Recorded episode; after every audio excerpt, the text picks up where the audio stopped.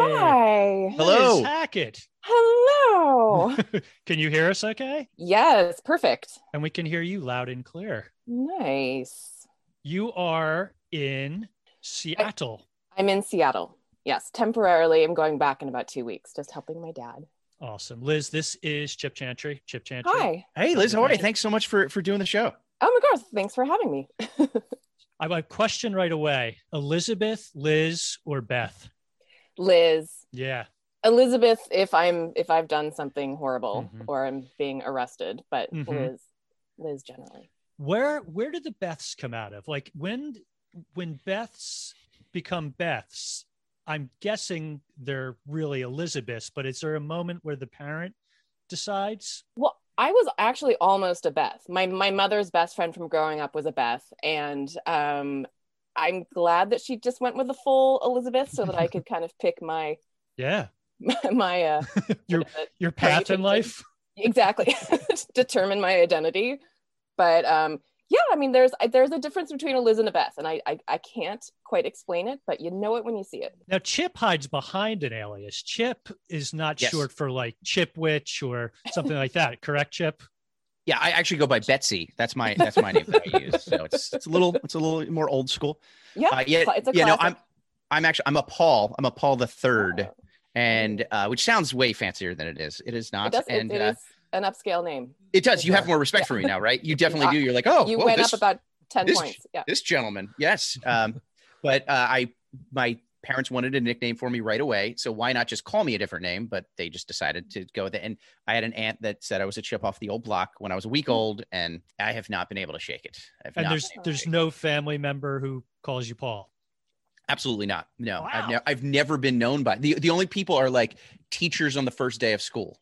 That's it. Yeah. And you know, and, and then you get so just embarrassed. I would get after like 12, I would get too embarrassed to correct them. But Mhm. then I would, but then they would catch on because everybody else would call me Chip. So they're like, oh, obviously your name is Chip. So yeah, and it's now I'm a middle-aged man with the name Chip. It's a lot of a Short never- for Chiptifer. Mhm. yes. See now How that is about- a classier. What name. about the the gall of a person to go with Topher when they're a Christopher? Yeah, yeah. Right? Mm, I it think there's it only one confidence. Topher There's- Grace, There's one. He's the only There's- one. right? It's like the Highlander. There's there can only be one. He has three. He's defeated three Tophers. There's like three dead Tophers in Fairfield, note- Connecticut, wherever he was from. Yeah, there's one waiting in the wings to take his place, like the Dread Pirate Roberts. Wow. yes. we just we just had to watch those movies because we're my kids are at an age now where it's awesome they're like 16 and 12 so we can watch non-kid stuff but they're still innocent enough they don't want to see you know crazy nonsense so we're like lord of the rings movies uh the the johnny depp movie you just referenced i'm blanking pirates of the caribbean right Or Is that what you- no, Bride. no. Princess Bride. oh is that what you said Roberts, dread yeah. pet Ride? oh jesus Jeff. i know Come on, God. Jeffrey. oh my Jeffrey, I'm, disapp- I'm disappointed in all of us right now. I just took it from like a really cool reference and just completely debased it to a Pirates of the Caribbean. Oh no, no, no. We just expanded the conversation to include Okay. more in the pirate of. Yeah, there you go. Um, yeah, so like we've been watching like movies like that now, and of course we saw Princess Bride very early on, and they they were glued to it the whole time, which is good because halfway through Pirates of Caribbean, like Una opens the phone, She's like, yeah, later nerds. And we're like, no, this this might get better. It, it's not, but it might. No, it just gets longer, it certainly does. not better. I'm going to give an official introduction. We're recording now, having fun, but for the podcast purposes, I have to introduce the guest. So we will pretend the music just played. We have awesome intro music, Liz. It's fantastic.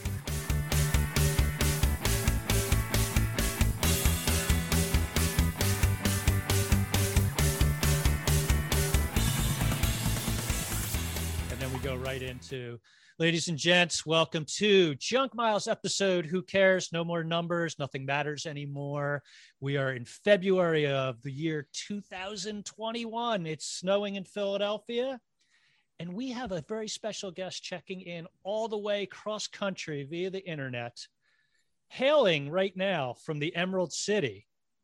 screenwriter, writer, producer, all around very funny person. Liz Hackett. Liz, thank you for joining us. Thanks for having me. It's it's wonderful to be here. And there's a dog in the background, which I'm very excited about. Oh, uh, nice. I like her Saturday style. her sister is more out. She's the boss, Shelby. She's more out and about. She has a new sweater. She's very happy. She'll come Oh. down here later. Chip, has there ever been a podcast where Shelby just doesn't dart down the stairs and demand to go out? Oh no, there's always one, and it's always at a very critical moment, and like where you know it's it's that I don't want to say the denouement, but you just you really Yep. get into something tense, and then a big goofy dog uh, Mhm. jumps down and starts barking and wants to go outside, and Jeff runs away, and then run, comes run back, to the yeah. back door, and then you see that I'm wearing pajama pants, Right. right, or my karate pants. You know, depending on on what day of the week it is. Right. Is it- if, if it's dojo day, Dojo day. yes. Um, I remember a couple of years ago, I was driving through some part of the suburbs of Philadelphia, and one guy had a guitar lesson slash dojo set up. Like it was like Fred's guitar lessons and dojo studio. Like this, this dude just must be like in his full whatever um gi. I believe they call it a gi. Mhm, yes. Right. And then he's like teaching like eight year olds, like, all right, everybody, just you guys just kick the crap at each other for 20 minutes. Be right back. Opens the door, goes right next door, and he's like, all right, this is a G. Sits down, he's sweating, puts on a Yeah. it's like cats playing some Cat Stevens and goes back to the dojo. and he's just working both ends. I, like, I admired it so much. It, it's it's it's a lot of confidence in a very vague brand, and I admire the commitment. I, and the good news is he could use the ponytail for both Yeah. of the lessons. I mean, he if you're have gonna, to tuck it in. he doesn't have to tuck it in. He doesn't No. have to say the man. He's like, I got a ponytail for this one, got a ponytail for that one, and then just in the back, I just picture a dumpster full of broken acoustic guitars. That's When he mixes it up, like he just can't keep track of where he's at, right? exactly yeah. Oh, that'd be great. It was like Peter Brady. I was just gonna say Peter Brady. Yeah, having a date. Yes. when Peter Liz, when Peter Brady was on those dates, was that the same one where he used the famous alias? Well, so here's where I have to like I have to make a really embarrassing confession, which is I grew up without a television. Oh my so there's god. a huge swath of pop, Oh. which oddly like now I work as a writer. yeah. There's are like there are just moments of like pockets of pop culture. I mean, I'm pretty caught up by now, but yeah. where I'm like, no, didn't see it. Well, when we grew up, the only reason I believe Chip, this might be true for you. The only reason I knew of Seattle was a Brady Bunch episode when one of her friends, Linda, was from Seattle, and she pronounced it That's- Seattle. Yes, that's right. Seattle. That is Yes. that is true. Seattle.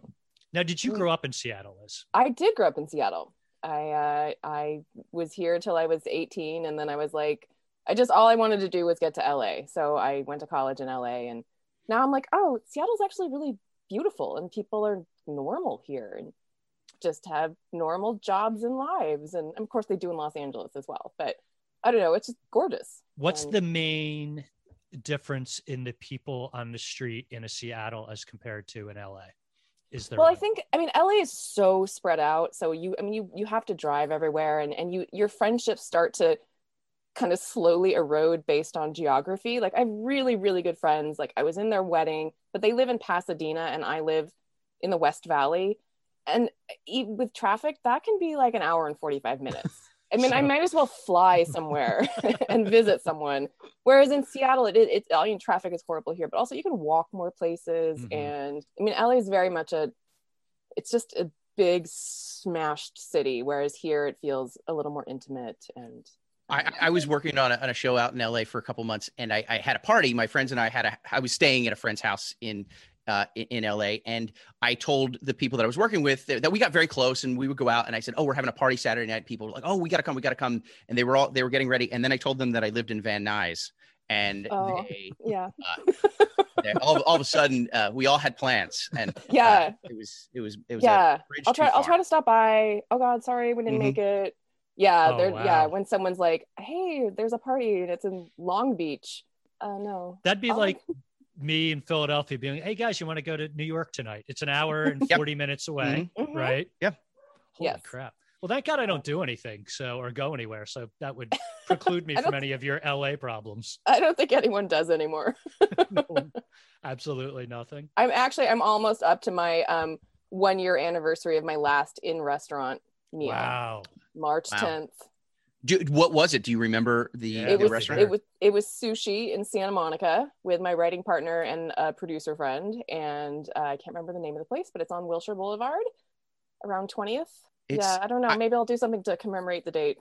Yeah. I- think some, I uh, think that has to happen. We we have to because it's coming up on that year. Like I'm just really afraid of the Facebook memories that I'm going to start to get that Oh, are God. now just oh that could have happened yesterday and it was a year ago and that's that's what it's There really, there really is like this weird. I feel like it's like this sort of like Jason Bourne like memory gap for this whole past year. I'm like, was that a year?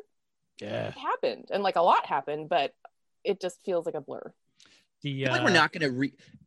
I, I was getting to the point where I was starting to forget people's names. I would have such a good memory, and then I don't. And I feel like now it's a clean slate. Like I, I, I, I feel like we're allowed to forget people's names when we go back into the wild. I feel like that's where people have to forgive that. Yeah, Will you, will you guys miss like I am with my family and friends? I'm a hugger. Like I just like hugs, but I'm not a big like you know when you meet people like for the first time, second time. Like I don't know if I shake hands, hug, side kiss, or anything. Like I'm not going to miss that. I don't think that's going to come back full on for a long time, right? yeah, yeah. It's going to be like hey, hey, Uh, Hey, an elbow. elbow. I had one of the most awkward experiences. Speaking of, and this might have actually been my last experience in a restaurant last March. We were at this little BYO, my wife and I, just a couple blocks from us in South Philly.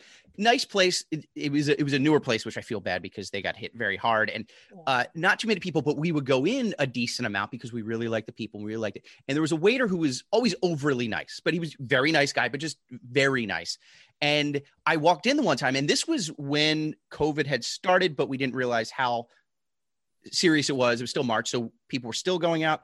And uh, he, he, we walked in. He was like, "Oh, great to see you guys!" And he went to shake my hand, which I thought was weird for a waiter anyway. Not that I'm above that by any stretch, but it was like that's usually not the protocol that you do. You walk in, you see a waiter, and you shake their hand. Mhm. Uh, but then on top of it, it was COVID, and I'm such a germaphobe that I felt so awkward. I was like, "Oh, we probably shouldn't. I don't want to get your hands dirty." And uh, it was, yeah, and that was the last time I'm, I was allowed out in public. Yeah, we like, no, we had one of those. We had a meeting, and it was it was before the dinner. I think it was maybe March fourth, and that was the last hand. We and we shook hands at the beginning of the meeting, but we all were like, um, I don't know about this. And then at the end, like we actually hugged and like put you know sanitizer on him I who knew that that would be the beginning of the weird. The, fi- the final handshake. you mentioned Yes. a right you mentioned a writing partner now. The the majority of your recent projects you write with a partner correct? Yes, is that Hilary Galanoy? That is Hilary Galanoy. i do some research. I do. Oh, um so my question to you is uh, any aspiring writer out there like what is the benefit the main benefit of writing with like i know chip you've written you write a lot with teams you know like a writer's room. What is when you're writing a, a movie liz like what's the main benefit of writing with a partner Um, well, the main benefit is, I mean, film is is by its very nature a really collaborative medium, and it is it helps because it's it's not that it's half the work because you still write a whole script, but when you reach this moment where you're like, I don't know what happens next, I'm gonna send it to Hillary, oh and then nice. she she'll have an idea, or she'll be like, I'm totally stuck. I don't know. I'm sending it back to you.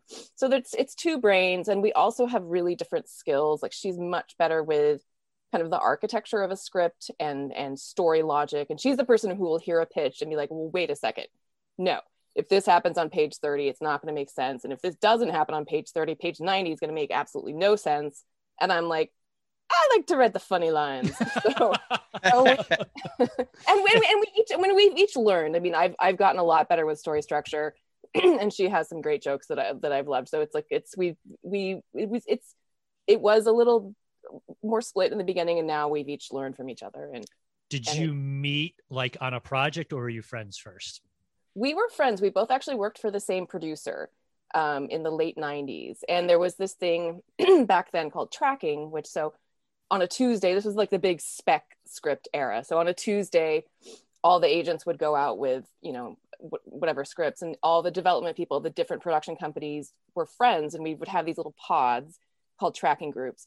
And you would just be like oh blah blah blah caa has a romantic comedy here's the log line. And you'd share that you'd learned that somebody at icm has a thriller that has like blah blah blah attached. And you just swap and trade carefully information. And um, so that's how we met. And then we just i don't know you you sit in enough meetings with writers who have agents and you're like this script kind of sucked and they got an agent i'm like we could write a sucky script and get an agent like why not I love I love your I love your inspiration there. We can write a sucky script. We could be this mediocre. and um and then she just called me one day and she's like and I had actually I had been working as a, an entertainment journalist briefly and the, at a dot com that had gone under and she called me and she was an executive and she's like look I hate my job you don't even have a job why don't we write a script? And so we did and then we ended up selling that to MGM and that's how it all started. That's awesome. That's great. Where, now, where, now, where it now sits on a shelf.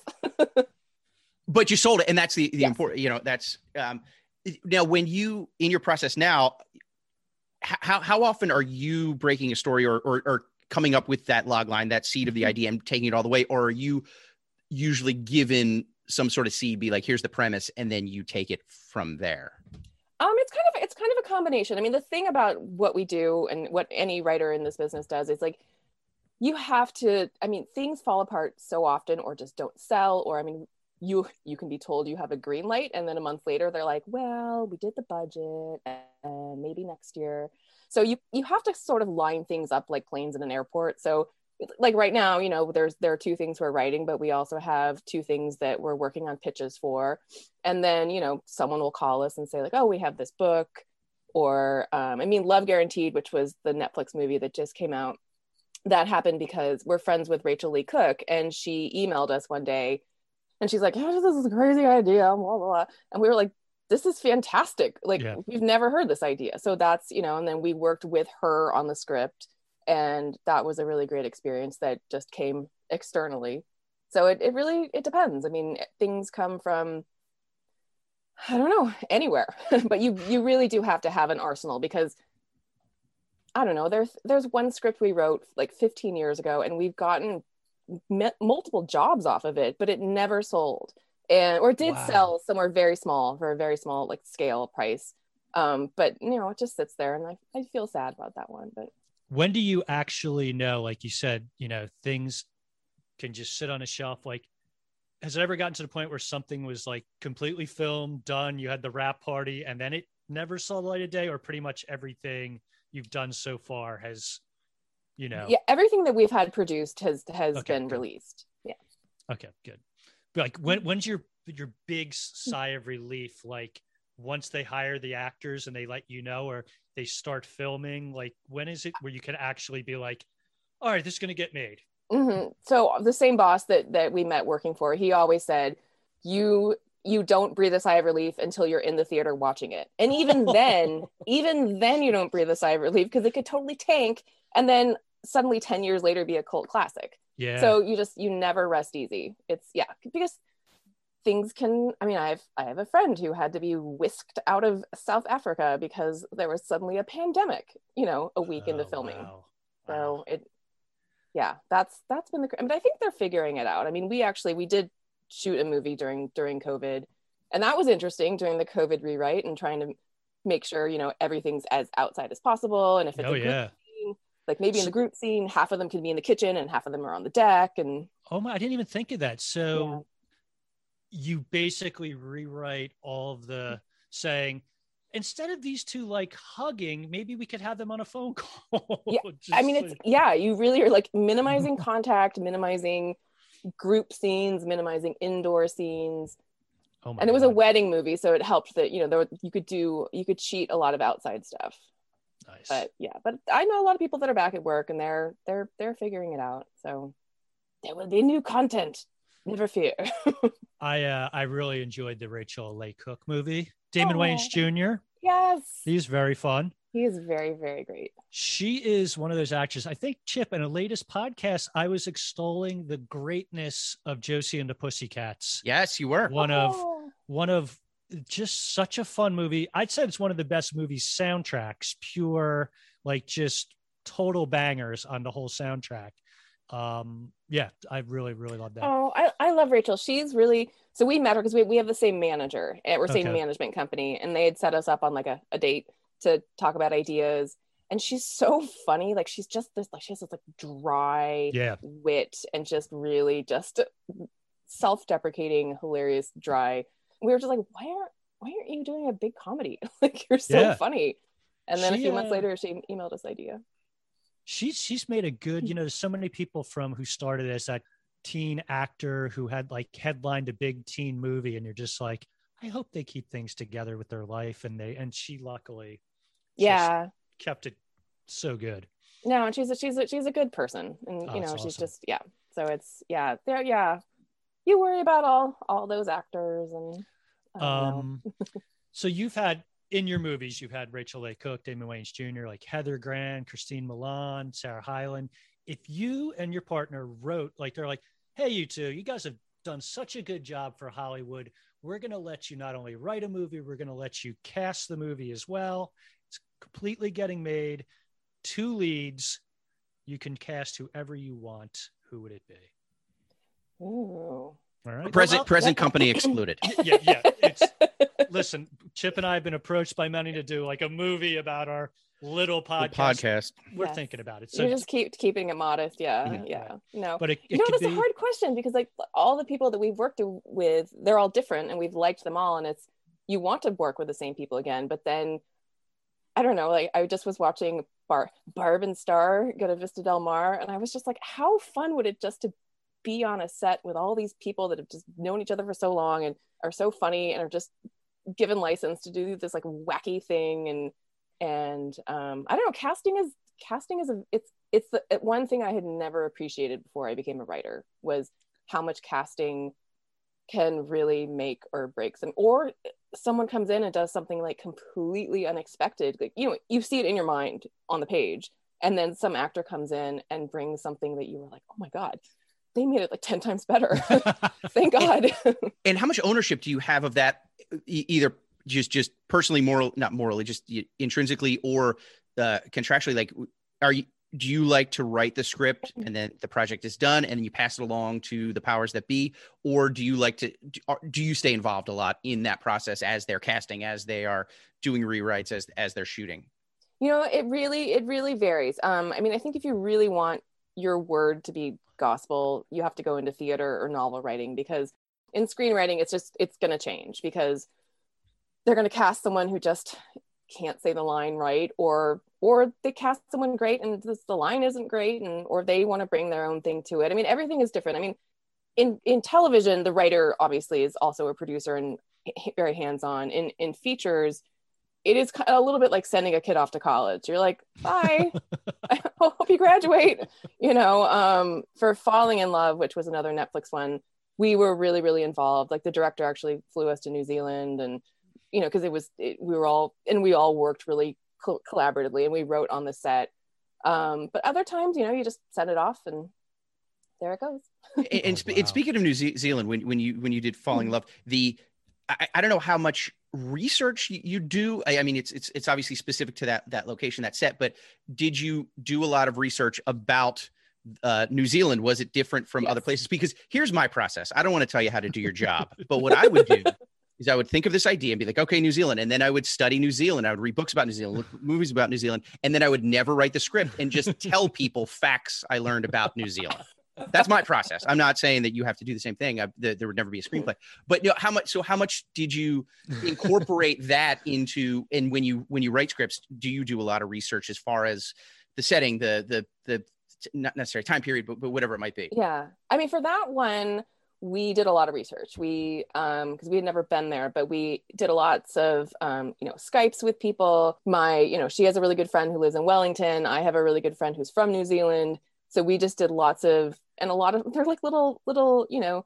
tidbits in there that are, you know, stories they had told us. Um, and then once we had got New Zealand producers, we had them read the script and they went through and they were like, yeah, nobody would say this. They'd Right, be like, right. yeah, nah. Um, and then um, and then and once it, once we got a green light, then then the actors become involved, and then they also. I mean, there was mostly locals um, from New Zealand, so they would go through and be like, well, actually, maybe you'd say it more like this, and no, nobody would be named. I mean, there was one name we had for a character, and they're like, nobody in New Zealand is named this.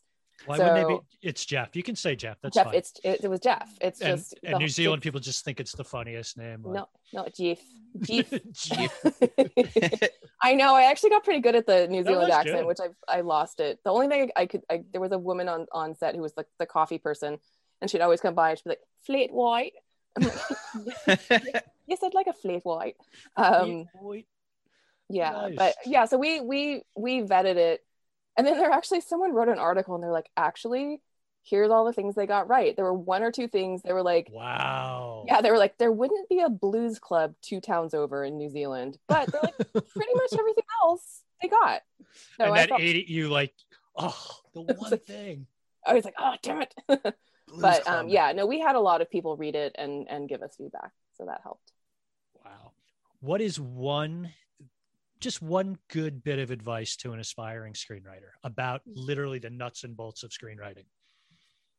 Um, I think it's figure out figure out what you want to write. Write the movie that you want to write. I think the mistake that I see a lot of people do or, or have done in the past is be like, well, X is doing really, or this is selling right now, or this movie was a hit, so I'm going to write that where it's like, well, yeah, uh, but by the uh. time you write it and sell it, and if it gets greenlit miraculously within the next year, like it, that thing is done. So write the thing that you actually want to write and know that you can write well, um, and then write like five of them. because if an agent is always, they'll read your script, and if they like your script, they're like, well, great, great. Well, what else do you have? Because they're an agent, they're going to try. They want to know how to sell you, and they want to know that you you're not that client who's like where's my job? instead of like generating yeah i know i worked at an agency have you guys watched um call my agent on netflix? No. No. Is it good? Oh, it's, it's really good. So okay. it's, it's okay. set this, this parisian boutique agency and i actually worked for a year at a boutique agency and they get everything completely right. I mean it's just fascinating. Call my agent. Awesome. Very good. Um you recently you had an awesome story about how you met your husband and oh. with uh, your complicated dog. Yeah. Um, and that's just been uh, serialized in a book, correct? Yeah, yeah. And the LA Times, the LA Affairs column, it's sort of like it's their version of Modern Love. And they just, for Valentine's Day, they did a compilation of 65 of the columns. So it was in there. Yeah, that was really nice. Um, oh, I think we we bond over our dogs quite often, Liz. We are. Uh, I think we are some of the uh, strongholds of dog Twitter. I think. yeah. Uh, get Kendra in there. yes, Me, Kendra. Kendra, Ted. Um, mm-hmm. Yeah, we we we we hold it down pretty well. Um, yes.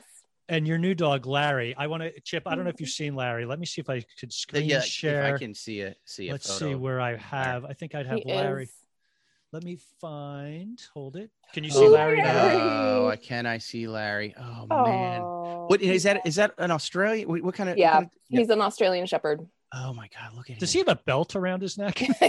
so my husband, he wanted to get him a Filson collar. Filson's a very Seattle thing. It's a oh. leather outdoorsy whatever. So the collar was a little bit too big. Oh.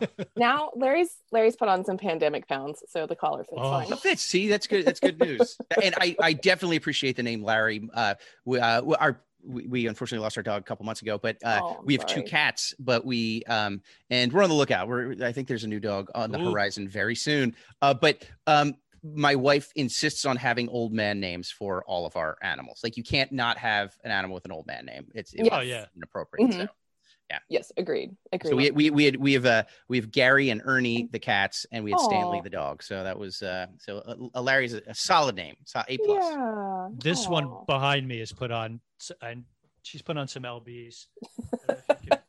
see, you look gorgeous. Don't yeah, apologize. she does. No, she's she is. We always say whenever she's in a weird position, and I just go to my daughter, so I'm like, it's God's most perfect creature right here. It really is. Aww. God just. I just I don't understand how she's put on the weight with all this exercise she's getting. That's that's the question that I that I keep asking myself. She'll pop up soon. She, all I have to do is like go near uh, my wheat thins box, and she's oh. like literally jumping over because. Mm-hmm. with dogs, as you guys know, like the one time you share something they don't really know, oh, that's not for me, but you're like, oh, it is for me this one time.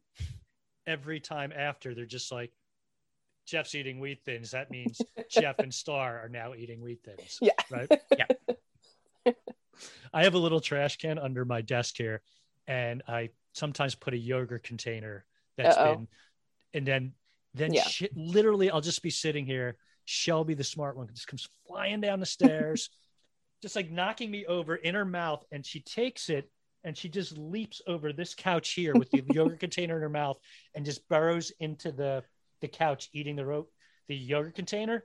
Star if you put a yogurt container near her she'll just hit it with her nose and just keep chasing it trying to eat it but not knowing how to stop the container from moving. So that's the difference in intellect between these dogs. Yeah, there's just a little bit of a gap. right. Shelby grabs it takes it pushes it in the corner and she's just like this is how you eat yogurt. This one. I'm like no star come come back back. No just over. Oh put, then you just end up sitting there holding it and let her lick it out of your hand like this Aw. great. it's fun Dogs, dogs, dogs stealing food is never not it's comedy. the great and we i think we actually set him up a little bit like oh no shelby stole a baguette again and, I, and I'm, I'm Darn literally it. like "Eh, yeah, right here we were going camping one one we most years we go camping with my husband's cousin and his his family um, for Thanksgiving. And so my husband had made these three mushroom polenta pies. That was like sort of his like specialty. And there were two on the stove, and like one was on the on the oven door that was down cooling.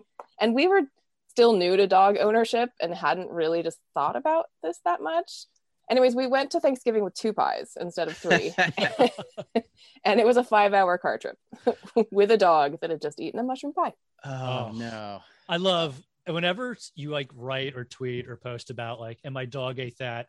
I always love the response. Someone will be like, "Did you put it on the windowsill?" I'm like, "Yeah."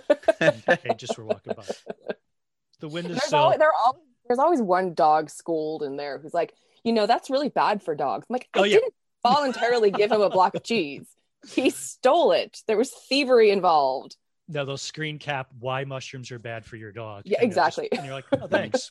Yeah, thank you. thanks. That's Yeah, wonderful. there you go. Yeah. No, I think that's yeah, that's my favorite part of Twitter is the the well the replies. Speaking of Twitter, Liz, you had one of the best.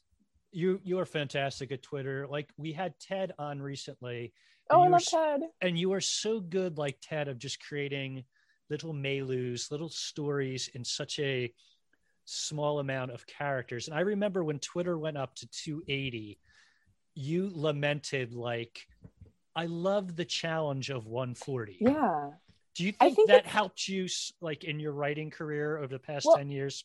I think it's why a lot of screenwriters like Twitter. Um, it's not that we're not writing. I mean, I'm still, you know, writing all the time, but it's more, it's like it's like a little game because screenwriting is really about economy of language. Like, how do you? I mean, the worst thing that can happen when you're reading a script is you open the first page and it's just like all stage direction, and you're like, oh god, this is going to take me like an hour to get through. I mean, you really have to say the most as descriptively and as powerfully as possible in as short because you don't have that much page space and you really want to get to the dialogue. And so i think twitter is it is kind of like this it's like a little video game. It's Yep. it's and it's it's less fun when it's 280 i mean it's still you know it's still fun. I mean it's it's kind of the i don't know especially with during the pandemic it's like i loved i mean i've worked on a tv show and been in a writer's room there's something about twitter that feels like this like 24 7 writer's room like if you find the right people I mean, there are a lot of people on there that I don't really don't want to read. Um, but that's why I think our little our little sort of like joke Twitter world Mhm. is is is kind of this little small group of people that you've muted all the weird ones and just you know I have a short list of of people that I exclusively look at because Chip, do you agree with the uh the challenge, the 140 challenge, and now the 280?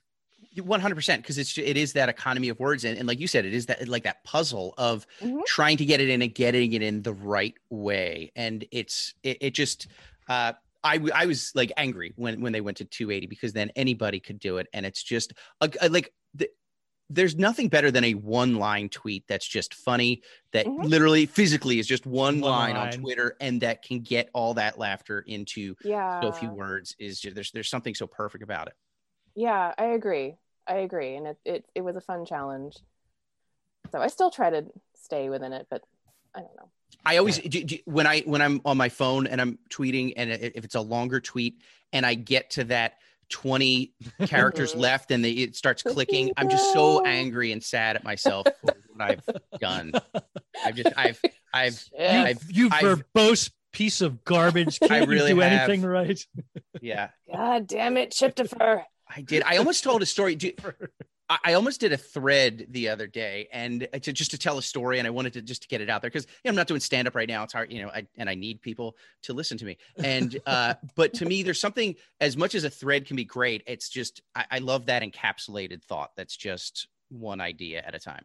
Yeah. Yeah, threads can be confusing. There's some there's some screenwriting thread up right now, which I've started to like go through, and I was like, oh, this is too many. No, close. I need someone to write a tweet encapsulating someone's thread. You know what I mean? Like Right. this thread is awesome. Like that's great. It's 21 tweets. Could somebody just, you know, uh, nutshell that for me so I can just read? And someone would. I'm, I'm sure there's some wise ass out there that Yeah. would do it. I have a question. Uh, Rom coms. I'm a fan. What is a good like? People are always ask you to name. Usually, it's like, give me a good movie about like, um, you know, the mob. Give me a good Mhm. movie about like serial killers, because pretty much the only thing people write and care about now are serial killers, which is great because everybody's already depressed about Yeah. pandemic. I know. I did Which- watch the the Cecil Hotel one. I was like, this too bad. No. No, right? so, like, right now, Chip and I are a podcast. We're always trying to be a little bit more positive, a little bit more like less on the, you know, grim stuff. Give me a good rom com recommendation. Like, think it could be one from 30 years ago, it could be one from just recently. Um, and then I have a question for you while you're thinking about that. Was Harry Met Sally actually good? Okay, uh, maybe I'll do them in reverse. I, I do think it was really it was really good. Like I remember Okay. loving it when it came out, and and then I think once I got to college and I was around all like the film school people friends, and it was just like, oh, you're not allowed to, allowed to like rom coms. And now I've recently rewatched it, and yeah, it really it, it holds up. Yep, it it does. Um, a really good rom com. Hmm. Let me see. I mean, there's some really obscure. I mean, did you guys ever see Crossing Delancey? Yes. I love that movie. Like That's that to me is 30 years Yeah. old. Yeah, yeah, yeah. Peter Riegert and Peter Amy, Riegert. Yep. Uh, what's her name? Uh, at, no, uh, Amy. She has a uh, Amy, beautiful long Irving? curly hair. Amy Irving. Yes. Yes. Yes. yeah. Um, I love that. Um, I mean, I I, there, I have my, my when I was working in development, you'd always have these you you would interview for jobs with producers, and they would say, you know, like, what are your top ten movies? And you'd Oh, have your wow. like practice list. You're like, um, The Godfather, Jaws, you know, like The Sorrow and the Pity or whatever. But then finally, in an interview, one of my friends was asked, like, she started doing her like big pretend list, and the producer was like, no, no, no, no, no, no. What do you watch when you're homesick? And she thought about it, and Oh, she was like. The Sound of Music, and the and she got the job because the producer was like, yeah, like, and I I think what I want to write. I mean, someday I'm sure there'll be some like gritty drama in me, but I think that there I like I like the movies that you want to watch when you're homesick. I uh, I always, whenever you see like a tweet or somebody like you know everybody's a movie fan, and I have to admit, this is going to anger people. I like movies. I don't love movies. Meaning, I like watching movies. I have a good time watching movies. And Chip will, you know this. I don't watch anything heavy. Like I don't serial killer stuff. Doesn't so like my my. I'm very limited in what I watch. So I like a lot of like happy. I like rom coms. I like comedy movies, stuff like that when someone has that list, like, give me your four movies you cannot do without, and they're just like Fellini, Frank Capra. Well, and yeah, I mean it's it's yeah, and it I mean like I hate serial killer stuff too, but like Silence of the Lambs is one of those movies that I've watched like a thousand times. Yeah. And um yeah, it really um I mean we have I mean I guess it's sort of our, our well, I guess now deleted DVR. The things that we had we watched Slapshot all Yes. the time. Paul Um, Newman's all leather suit, brown leather pants suit, in that when he that just captured like that era of hockey where he's just like, yeah, I'm dressing up. Yeah. Got my leather suit on.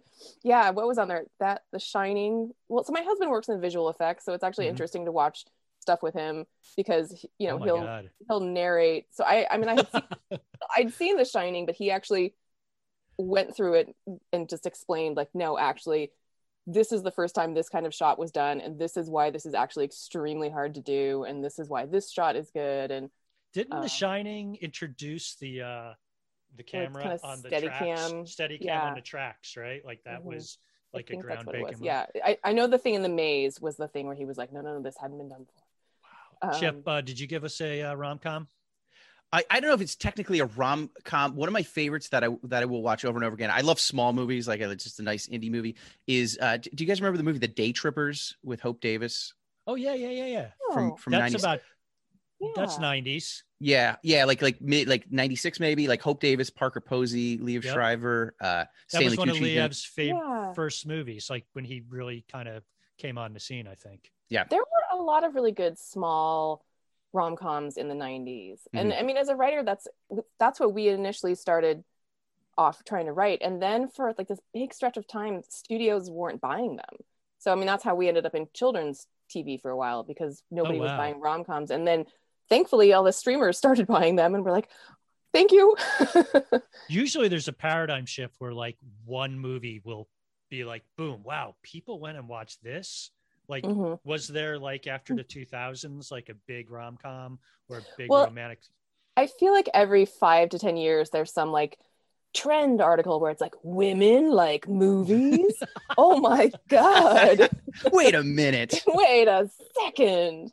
Um, and, uh, and they, you know, they do. I mean, people want, especially now that people are just stuck in their houses and thinking about like the before times, you know, you want something that, that, that takes you away. I mean, but, and there are different kinds of rom-coms. Like one of my favorite movies is Bull Durham but I also really loved Palm Springs. I thought that was really touching and and creative and interesting. That's the uh, Andy Samberg yeah, one. it's it's really good. That's what everybody keeps telling me. Yeah, everybody says it's great. I think it's one of those son of a bitch movies that's on the one streaming service I don't have. Oh yeah. Do you know what I mean? Like nothing bothers me more. If you tweet about a movie and you say it's good, you better damn well make sure I Give me your have. Yeah, you password. can say Yes, because because it's I, I can't have Hulu. Like I had to get Disney Junior. I have HBO Max. that came free with the phone, but I can't now have Hulu and Apple. So when everybody's telling me I have to watch the Apple show with Jason Sudeikis, Mm, oh uh, yes, I don't. Yeah, have not like- watched that yet because I'm like, well, we cut the cord and we were so proud of ourselves and we're like, "This- this is great. We're just gonna do like a la carte. It's gonna be fun. And I'm like, oh my god, we are spending more than we were before, right? and I don't even remember all the passwords for all these things. Like if I lose my laptop, we can't log into anything. Oh yeah, you're done. lives. You're just not watching TV anymore. That's That'd be horrible. now. Did you did you have a, a, uh career in, into writing? You, you said you did not have a TV growing up. Like, what was Oh, that yeah. moment? Was it college or was it that moment when you first got a TV? Was there a TV show or a movie that you watched that really just opened your eyes to? Well, so we did actually. We had so I grew up on an island where we were lived on the, a hill where we had it. We had a we had a TV with like a it was like one of the TV VCR combos, Mhm. so we could watch movies. We Okay. could go rent movies. So I I mean I Oh. was like yeah I know I've actually thought about writing something about like the my childhood video store because it was like that was like mecca. We're like Do we're it. go to the video Do store it. and then I would go back at two in the morning and sneak back downstairs and watch the movies again and um but I had friends that would tape things for me. So like I had a friend in high school who would tape Twin Peaks for me. And that was oh, great! Yeah. So yes, somewhere somewhere in one of our storage units that all of my old Twin Peaks tapes. Uh, but and by, by the way, you need to write something about that video store. Jeff and I have had this conversation. I Oh, I would love to. I I would love to own my own video store. There's literally no market for it, but that's I miss that so much with Yeah. just being a teenager, hanging out at. I worked at a I worked at a video store, and just Oh. that that world was just so much fun because it just brought the entire world to you. I mean, I guess a library does that too, but I wasn't Yeah, but as it- cultured. it's like a movie library, and you would go and you would like look at the boxes and read the backs, and and there was always like the guy behind the counter. I mean, when I was in high school, they would like tape things off TV for me, like when the Anne of Green Gables sequel came out, like one of the guys taped it for me, and like I borrowed that, and um, I, I love that your whole group of friends knew that, like, hey, I really enjoyed this show. Oh, poor Liz. I know. Better tape it for Liz. Did anyone tape this for Liz? Yeah, and it's like people like, I don't. I only have two VHS tapes left, and I don't want to record over my sister's um, eighth grade graduation, so I can't tape for Liz. Yeah. Can anyone else? Yeah. And Liz, I just know. there, "Beep, beep."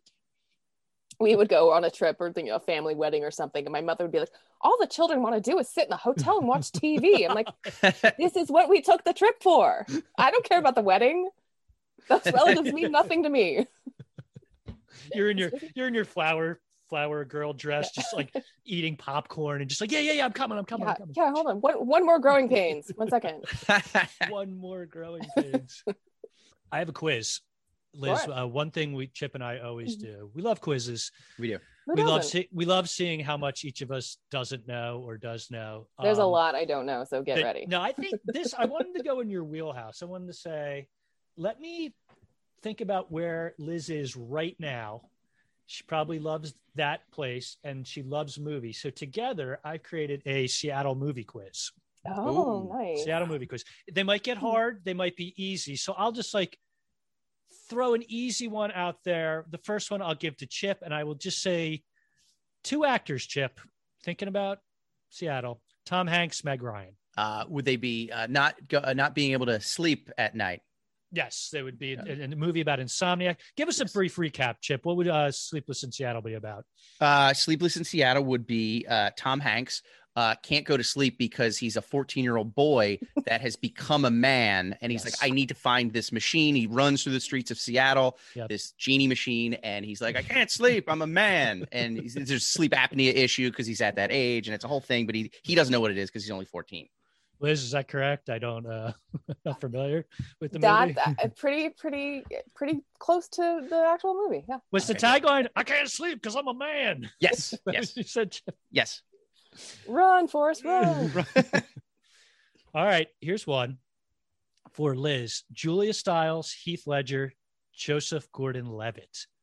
Would it be 10 things I hate about you? That's it. Yeah. Ten things. This what how would you recap 10 things I hate about you? See if you It's a it's an update of Taming of the Shrew. So Joseph Gordon-Levitt wants to ask out a girl, but her dad won't until Julia Stiles, her older sister, has a date, and Heath Ledger uh, steps up to do it, but then they fall in love. There you go. And he sings he sings in the bleachers. Yes, that's a lot of bleachers singing. My of friends, my friend, my really good friends wrote that movie. Did they really? Oh, that's great. That's a great movie. Yeah, I, I just MTV. watched it again recently because something I was looking up Julia Stiles. I'm like, where is she gone? Because I remember I was watching like I love Jason Bourne movies, and then I'm like Julia Stiles, and I was looking. I'm like, oh, I remember I like that movie because there's Yeah. bleachers singing. Mhm. There's nothing wrong with bleacher singing at all. Yeah. And uh, I- I can't tell you the amount of times, and it, this is embarrassing, of where I'm talking about a movie to someone and I'm describing it like, oh, 10 things I hate about you. It's about this, about this. And they're like, oh, it's like an update of the Shakespeare play. And then I have to pretend like I know that it's an update. I'm like, oh, yeah, obviously. Yeah, it's, it's no, it's modern day Hamlet, obviously. You know, and then- but like, I was like, I never, I don't know what Hamlet, you know, it's like, oh, this is the Tempest all over again. I'm like, yes, it is. Yes, it is. That- that's what Weekend at Bernie's was. Chip, here you go. Three names: John Lithgow, Melinda Dillon, Don Ameche. You, you might need a big hint, but me I- might not. I, I think I know. I, I I, believe I, it I is. might know. Oh, Is- good. Is is it is it uh is is there also another character in it who's uh, very large? Is there a very large and big name in this one? Uh, would that be uh, Harry and the Hendersons? Could you give me a, a brief synopsis of Harry and Anderson's?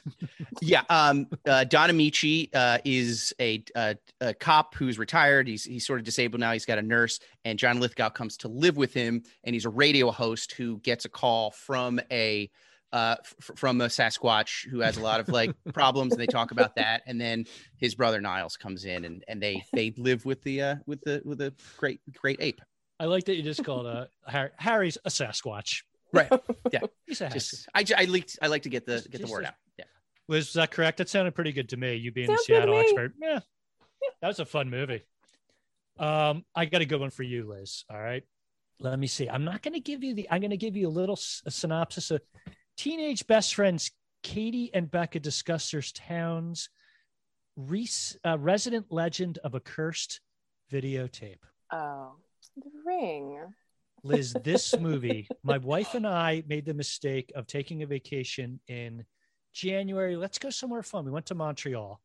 It was minus 20, completely just rainy, cold. We didn't realize there's like a whole thriving underground in Montreal where there's like a whole stores and everything. Like we were Like just mole people? yeah, no, like a whole thriving No, I know. city underneath because it's so it's cold. there. Yeah. Yeah. so they have like stores. So Kelly and I were just for days walking around up top, and we're freezing. We didn't see anybody, and it was like the coldest, scariest day. Like, let's go see a movie. And we went and saw The Ring, and that movie scared the crap out of me to begin with. But just being in like a foreign land, Mhm. and we got back to the hotel, I'm just like, holy Christ! like the poltergeist, like put the TV outside. Yes, Right, yeah, right. everything about it. Yeah, yeah. I- I know. I saw that with so um the one thing I miss about about the before times is so we would we would work and then sometimes at two in the afternoon we would just go to a movie. So Hilary and I went to the ArcLight to see that, and it was us and there was one other guy in the theater because it was like noon. yeah. And you know how there's like the ending, but then there's like another ending. He Yes. he left at the first ending and we were like oh my god that guy doesn't know what happened in the movie You're running out. yeah like, You wait go that way. missed I'll go this way. We'll find, Find him. him. Come back. Let me. yeah let me tell you about she comes out of the tv you have to come back Yeah. Chip. 2003. Frankie Muniz, Hilary Duff, Angie Harmon. Oh, I think uh, it's not Muniz. It's Anthony. Is it Frankie? Frankie Muniz? Frankie. Malcolm Muniz? in the middle. Is that the Malcolm in the middle, middle guy, Mhm. right? Um, I'll give you a hint. 15 year old high school junior bullied applies for a junior field ops position at Central Intelligence Agency. Oh, Agent Cody Banks. Is that what it Boom. is? Yes. Yes. Yeah. That's. I got it. Wow. I'm. I'm. Yeah. I never saw it, but Oh, big- so you I'm couldn't big give us a re- you couldn't give us a recap then if you didn't say it. Well, no. Uh, a, a high school teacher from uh, New Mexico starts cooking up meth and selling it to his uh, very uh, uh, uh, smart middle child, and Uh, and yeah. he's the he's the go to. He sells it to his honors class in middle school. Excellent. But he's a I'm double gonna- agent. Uh, he's double Okay. agent. Of He works for the DEA. Sure. Liz, I'm going to see how I'm going to play the name that tune uh, thing. How how few clues I can give you to get this. Let me see. Okay. Um, just simply John Cusack. say anything There you go.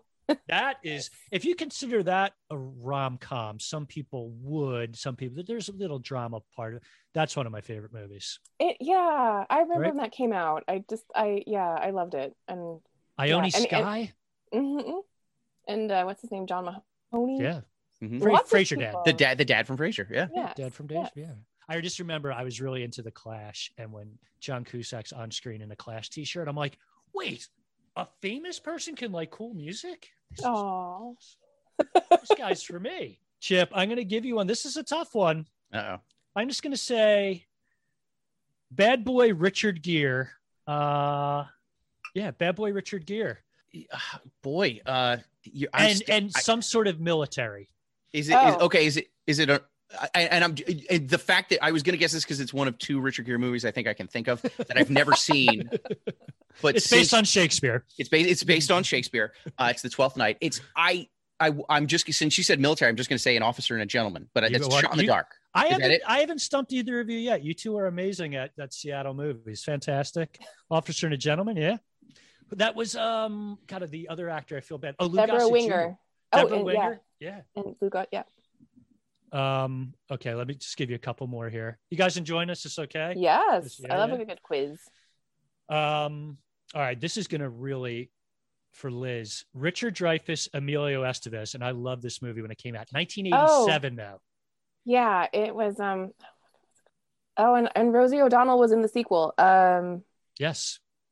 oh oh oh um uh, uh, uh, oh it's gonna be uh, oh oh, ah, yeah. just no Chip, it's you gonna just- you gonna help here?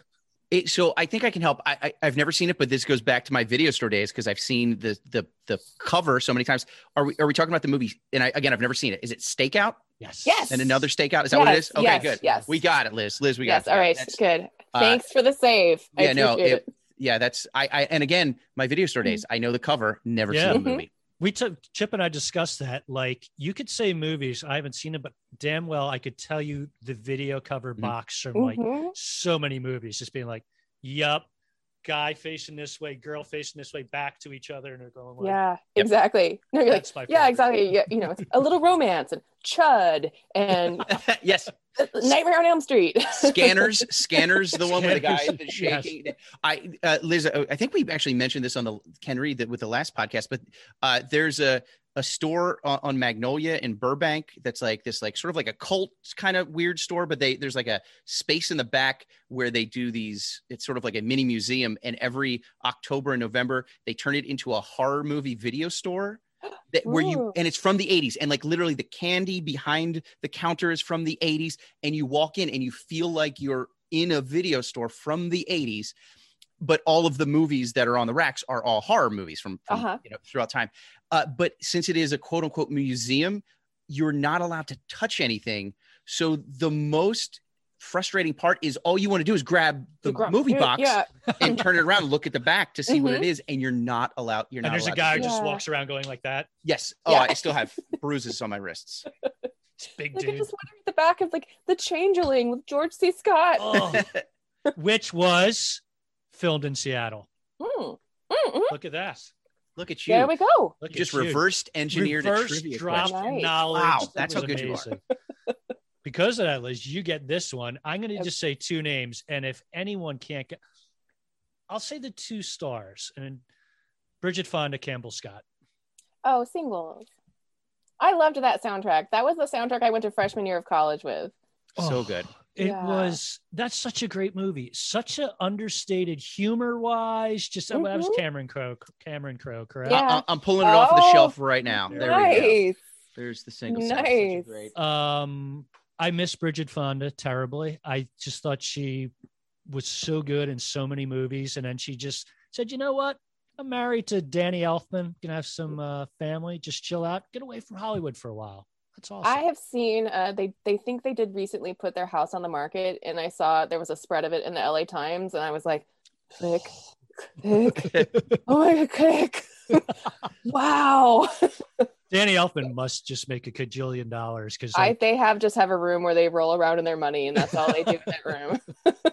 oh you don't have that liz i was just jeff and i each have one of those i don't know It I- I, guess Mine's I just don't like ca- mine's a couch with some spare change. There So, you go. yeah. Dog hair, dog hair, and spare change. Yeah, by, by the way and obviously this this comes if you are you know given the idea for a for a script or, or a book or whatever you, you're sort of beholden maybe to the setting do you have a favorite setting that you like to write in or even that you have as a movie like you know obviously with you know you know Falling Inn Love and, and swept up for christmas is kind of like sort of that old house sort of feel love, to yeah. I well, I love setting things in Seattle. I mean, Geek Charming. It was never. s- Ex- I mean, I think it is explicitly said in there somewhere. I mean, they're all filmed in Vancouver, but um, I I love anything with a house. I love like I I do like I love a horror movie with a house. Yep. I love Mhm. a possessed house. I love a romance with a house. Like if there's something that's set around.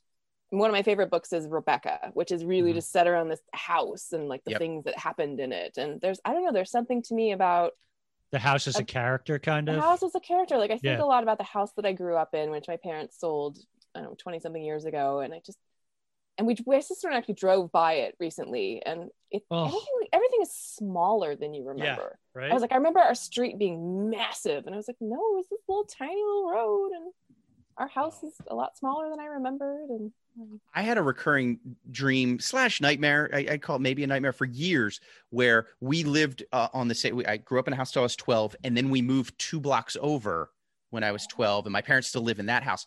But it was this guy who bought our house. It was a nice little tiny little ranch house, but it was very nice. And he just he's lived there for thirty years, and it's just gone downhill ever Oh. since. And he just it, and it's just dilapidated. The next owner's probably just gonna have to knock it down. And the guy is sort of a hermit. He barely ever comes out. Nobody really knows him. And I have this recurring dream that I would sneak into his house when he's at work just to walk around to see my childhood house. And then he would come home and I'd have to hide. And that oh, was the that was this thing mm-hmm. where I'd be I'd be afraid of seeing this guy. And then one time, just a couple years ago, I just decided I was going to come out and introduce myself, and he was super nice. And then I never had the dream again, so I can't see my old house. well, you- oh, I have the same dream. It's very similar that the first house we bought together, my wife and I, we had our first kid there. And when she was like one and a half, two, we moved. And the dream I have always is Kelly and I are back in the house having like a party or having people over. And then we're like, oh my God, the owner's coming back in a half hour. We got to get out of here. Wow. We got to Oh, get out. Oh, and it's my most stressful recurring dream. I have it a few times a year. And Kelly's kind of blase about it. Like, it's all right. We can just leave whenever she can. And then it's always, I'm walking out the door and the car pulls up. Oh and I'm no. like, oh my God. And that's it. And like, it, Wow. it destroys me because it's I want to keep my happy memories. Like that was the house. We scraped every nickel to buy this house.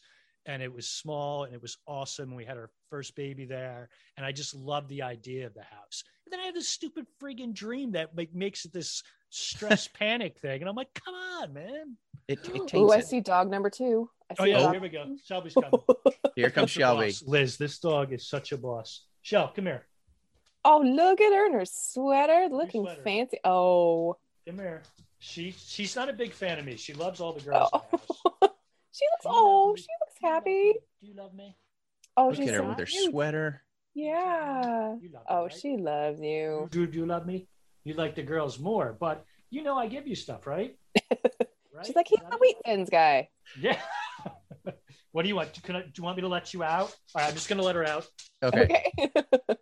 And uh, yeah, that that dog, she definitely is the boss. Whenever I'm over at Jeff's house, she uh, makes me refer to her as Ms. Lyons. So uh, oh, uh, well, she's a yeah, she is she's a quite the- title.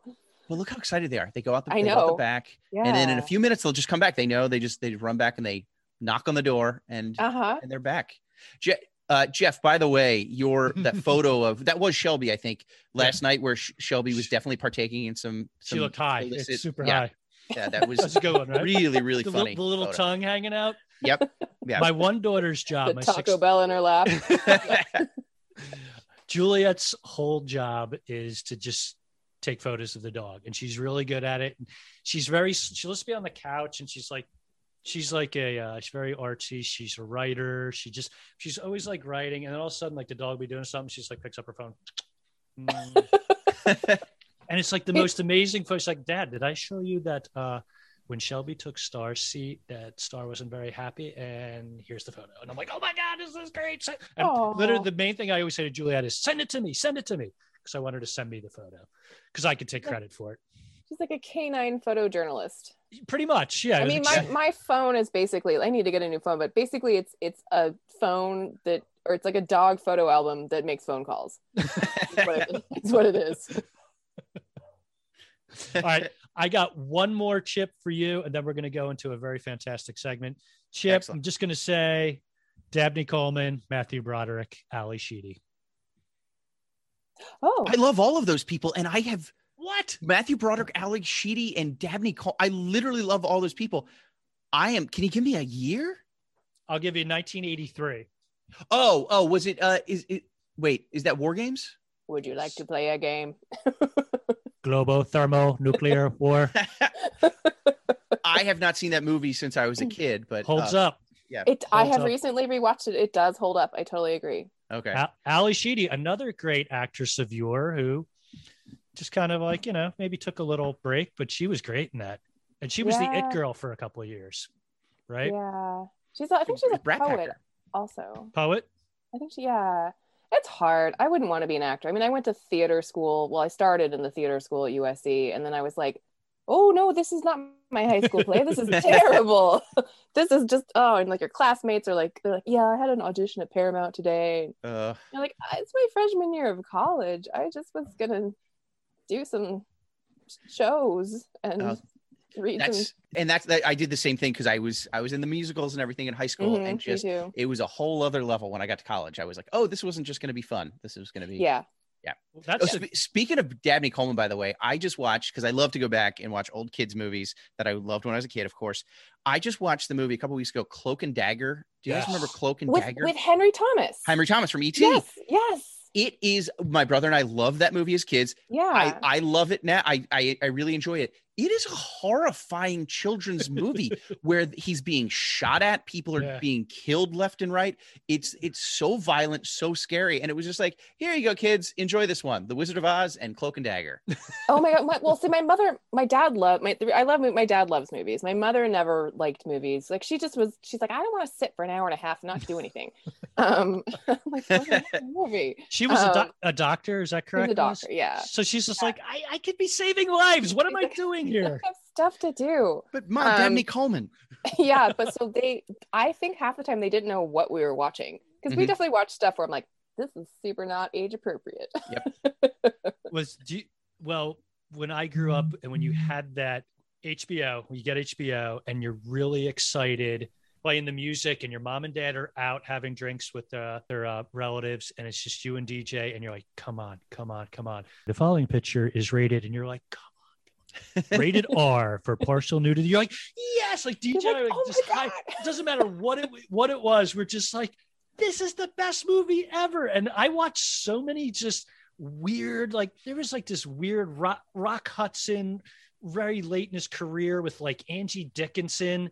I forget the name of the movie, but I just remember like watching and be like, this is so messed up, so messed up. Oh, there's gonna be a little nudity. This is gonna be great. like you just sat with it, praying Yes. for something like that. hmm Yeah. I want to go right to a segment chip that we like to call That's Fantastic. We can have a little theme music. I'm going to play that right here.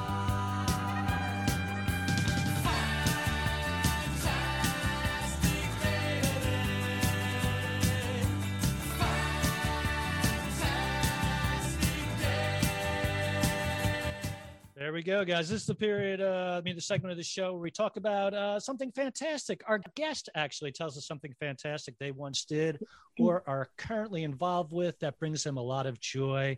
Liz, can you tell us something fantastic? I can. So you, you, yeah. So you had asked this question, and I was like, "What a fantastic!" I was like, "I don't really have any secret skills." Like, um, but when I do want to think about something that makes me happy, I always think about my college improv troupe. Oh, So I, I went to USC, and there's a troupe that was started. I believe it was started in the late '80s, um, and it's still going now. Like um, Kyle Mooney and Beck Bennett from SNL, they were in the troupe years after me. Um, but um, but when I was there, like Jason Reitman, the director, was we he we were in the troupe together. Tim Dowling, who's a screenwriter and really good friend of mine. Um, my friend Senta Moses, who's an actress, and it was just this like I don't know. It was this weird my memories of college aren't like sororities or drunk parties. It's my it's my improv troupe and and we're still friends. I mean tim dowling walked my mom down the aisle at my wedding and Oh, that's awesome. um yeah and it was just we would do a show every week and um people would just come up to you on campus and be like hey are you in you're in that, that thing that they do on the lawn on fridays? And you're like yeah it's me. Um What was the name of your improv troupe? it was called commedus interruptus. Nice nice. Yes yes. So it's oh more dog action. Yeah, um but it was really uh i don't know it's just that it's this the best memories the best the smartest people the funniest people. And we you know we're all still friends. We all see each other. I mean there's still alumni shows. I don't go as much because you know it's their college kids. So they're like hey hey guys hey alumni. Like there's um so the alumni show and like rehearsal is at 11:30 on Sunday at night and then the show is like 11:30 p.m. on Tuesday and I'm like, that's not an actual time of day. I can, I cannot.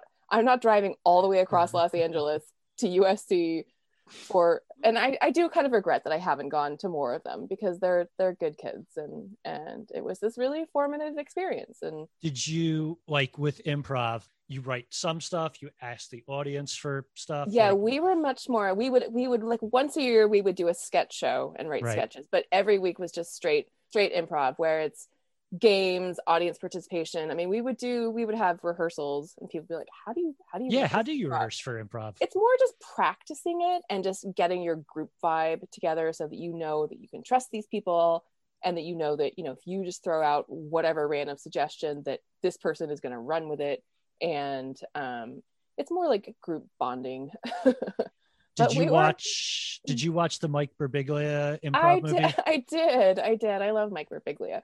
um i yeah that movie kind of made me really sad because it it it it felt like well there's your improv troupe and then adulthood comes which i think it was supposed to be sort of sad Yeah, yeah, adulthood totally. comes in and it's like i think we all reached this point somewhere because we did do it for a few years after college um, dowling and i had met a couple of the younger people at one of the alumni shows.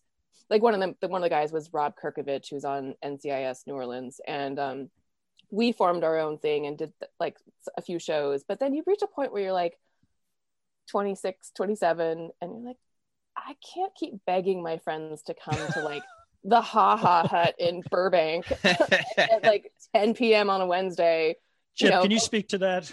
uh, no, I have no idea what that's like. Uh, Yeah. I have throngs of friends and family come out to see me do stand up all the time, and it's uh, well yeah I know. there was at one point we were we, were, we would do um at the ice house in pasadena there's like the ice house annex and so we would do a friday night show this was after college and it's just like it's some like office party no one wants to be there and they're really mad and you're like this is just such a hostile environment and then by then they're drunk and yeah I mean, well, and you were so excited too at the fact that you know you- you're you're young. You're, you you want everybody to come see this. And when I, when I just started stand up, it was I wanted everybody to come see me. I was terrible. I was awful. And now 10, 15 years later, when I would love for people to come out, I don't bother people to come out. Obviously, not this year, but uh, y- there's those friends and family that saw me when I first started, who I think they still think that that's what I do, and it's it's, it's horrifying.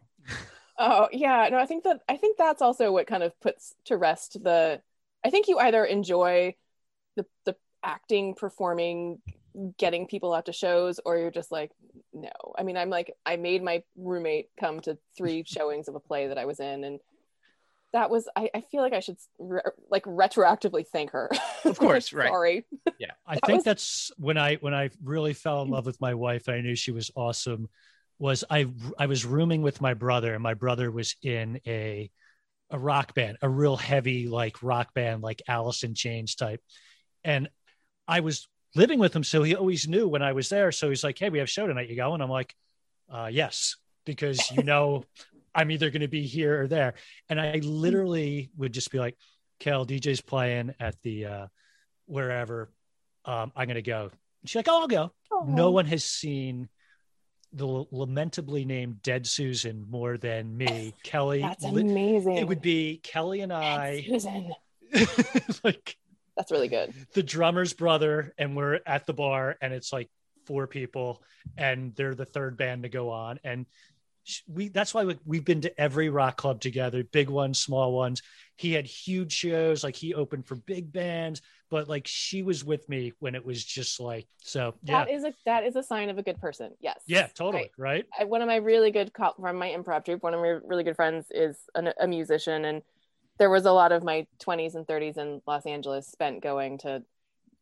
It's like okay, it's 10 p.m. at Genghis Cohen on Fairfax. No. but you know, I'm like, I'm gonna support my friend. Yep. I, I have an improv question. Did you ever get like it's your Mhm. turn to do the improv? Like, were you ever stumped where you just had absolutely nothing? And like, what do you do? Those are the moments that I think are actually kind of the, the most exciting ones because I think the, the problem I, that I would see when we would do auditions for new members is like people have something planned out in their head and it's better especially I mean this is why you want to rehearse as much as possible. It's like you all know each other and trust each other and you just if you go with a random thing that comes into your brain and you trust the other person and they'll pick up on it and go with a random thing that comes into their brain it really and you get better at it. I mean i think Okay. every writer should take an improv class because i feel like there's something about it makes you let go of expectations because you you can't control what another person's going to say and actually what comes if you really get rid of all your not to sound hokey but like preconceived notions it's it can be t- 10 times better than the thing that you had meticulously planned out in your head Nice. um, yeah i think it's just a fun way of like i mean i naturally sort of have sort of a racing brain so it's i mean i think again it's like why i like twitter it's like it feels we would always go to lunch before the shows and you would like one person would say something and you would just see it going around it was like a stadium wave everyone has to go around and like try to top that joke and I yes. think that's that that's it's fun. Again, it's like it's like a video game, and I think it's it's um it's fun and it's good for writing. Chip, that I basically the podcast for me is just a, a minor thing of improv where I just keep trying to throw Chip stuff, like random stuff, just to get his reaction. Like that's the only the real reason I do this. And and Liz, you'll have to listen to every episode of our podcast because then there's just lot blocks of silence where I'm just trying to think of something. That's to- why I asked this because sometimes Chip's like, Jeff, I have absolutely no response to that. And then it's like we both And we just we just sit there. Yeah, we look at our phones. Yeah, I'll, I'll play Tetris for a few minutes. People need a breather when when they're in a Mhm. podcast. They don't need words, words, words all Yeah. the time. They need Yeah. to step back. They need to get a drink of water. They need to do Yeah. whatever. You know, you need to break, give yeah. them exactly, Yeah. exactly. and then Yeah. we that's when we play our commercials for uh, myundies.com or uh, Yeah. mail.com Yeah. like a five minute have you i've been listening to some podcasts and there are literally like six minute commercials that, that Oh. these poor people have to read like i realize podcasts are free i realize i'm enjoying this for free but like when you just have like a Sklar brother have to read a six minute ad literally for I love Mack Weldon underwear. I got to tell you, I went to the store. I couldn't find underwear. I'm like, why don't I go online? And then I'm fast forwarding, fast forwarding, fast forwarding, moving that little arrow. And then I'm like, I'm four minutes, I'm four minutes up. He's got to be done talking about it. And then it's like play. And it's just like, and that's why they're the only underwear from like, son of a bitch. I love that was a very spe- I love the like the very specific Sklar brother. I saw them once. They they did I, I think it was at like the Palladium in Hollywood. It was some event, but they did their like classic rock DJ thing. Have you ever heard them do that? Yes, they're they're so good. I Yeah. they're so good. Like I just don't understand how that symbiotic relationship of them just being able to know when to talk, not to talk. How they Mhm. just they're seamless. I've watched their stand up where you know, and and they joke around. They're just like, uh, "We've been hanging out together since we were zero, so yeah, it's not that hard." I Jeff, I think you and I have that dynamic though. I think we're good enough. I sense it. Right. There's that Here- mind meld. Liz, if you, if you don't mind, i- indulge us. Let's do a we'll do a little bit, okay? Uh, Jeff, I heard you had a crazy dinner experience last night. Actually, no, I, I um, I ate alone in the basement. It's going great, guys. Well, Um, we're working on it. Listen, I mean, Yeah. sometimes I it's better. Than, than I think the premise was good. I think it started out Yeah. well. I, th- I think the beginnings just were, workshop it a little, Work you out a little. Do you have any Like- notes, Liz, you could give us? if you could. Just, you know, explore the space. Okay. Just really just get in touch with yourselves and Mhm. yes. That's what Um, yeah, I know I could never be a director. That's always a my my writing partner would be a great director. I would be a terrible director. I'm like, Is it that you don't want to affect? Like, are you? You know, like a lot of people. Like, I am. I'm not Mhm. I think I'm tough personally, Yeah, but I'm not tough outwardly. I'm not, you know, I mean, I think part of, you know, when, when you're a director, you're you're the captain of the ship and you've got to, oh, here comes another dog. Oh yeah, it's, Um, it's, it's a unending parade. Endless cycle, yes. Like one of those like like wind up music boxes where the people go in and out of the doors. Dogs. Yeah. He, he Um, lives inside a German clock. Uh, it's actually it's it's it's a giant. It's a tower. He lives in a bell tower actually, and uh, it's it's going to get loud. It's almost three thirty. Yes. Liz, I know you like to loud. write write movies about houses. So if you'd like to write a movie about my Glockenspiel house, uh, Glockenspiel house. feel free. Is that a German clock? A Glockenspiel? I don't even know. I think that's an Glockenspiel instrument, is actually it's an instrument. It's the thing like ding ding ding bong bong. Oh, okay. like a, like a xylophone. I think right. it's like Isn't a yeah, it's of- like a Oh, I'm yeah. thinking of Glockenhaus. A Glockenhaus. that's That's something I just made up. I mean we'll it's accept it. We'll accept it. Um, I don't know why I was thinking about it, and I, we touched on it earlier. And thinking about happy, good nostalgia things. Your favorite teen, preteen, kid hangout, Liz. Like I think Chip mentioned before, like a video store. Like Mhm. where were you happiest when you think back of being a kid, of just hanging out with your friends? Like what was the I mean, the video store definitely for sure. Um, theater in in high school that was Okay. I was a big. I did. I was the lead in a bunch of the plays, and that was always. And I went to a really small school, so there was just this really small black box theater. But that was like, I was like that was our church. Um, and um, but also like I grew up near a lake. I mean, Seattle is there's Lake Washington, so anything anytime I'm near wa- water, that's a happy memory. I mean, we we grew up sailing and oh nice doing all of that. Yeah, like little, you know, just like little lasers and small boats and you you you get out on the lake and you learn how to capsize your boat and write it again and and I don't know, there's something about being on the water that is very do you go to any like touchstone moments of your youth when you are writing? Like is it and you're just like oh i had the best time doing like you said capsizing a boat on the lake. Is that Mhm. always in your like cache of like things i'd like to put in a movie because i know that situation so well yeah i mean i think you know you you you never know where i mean one of the things in love guaranteed was um we were talking to rachael one day and she was telling us this story about her childhood and how she had gone to see the fugitive and she had to leave and go wait in the lobby because she was so upset by the movie so she's never seen the end of the fugitive. And we were like wait you've never seen the end of the fugitive?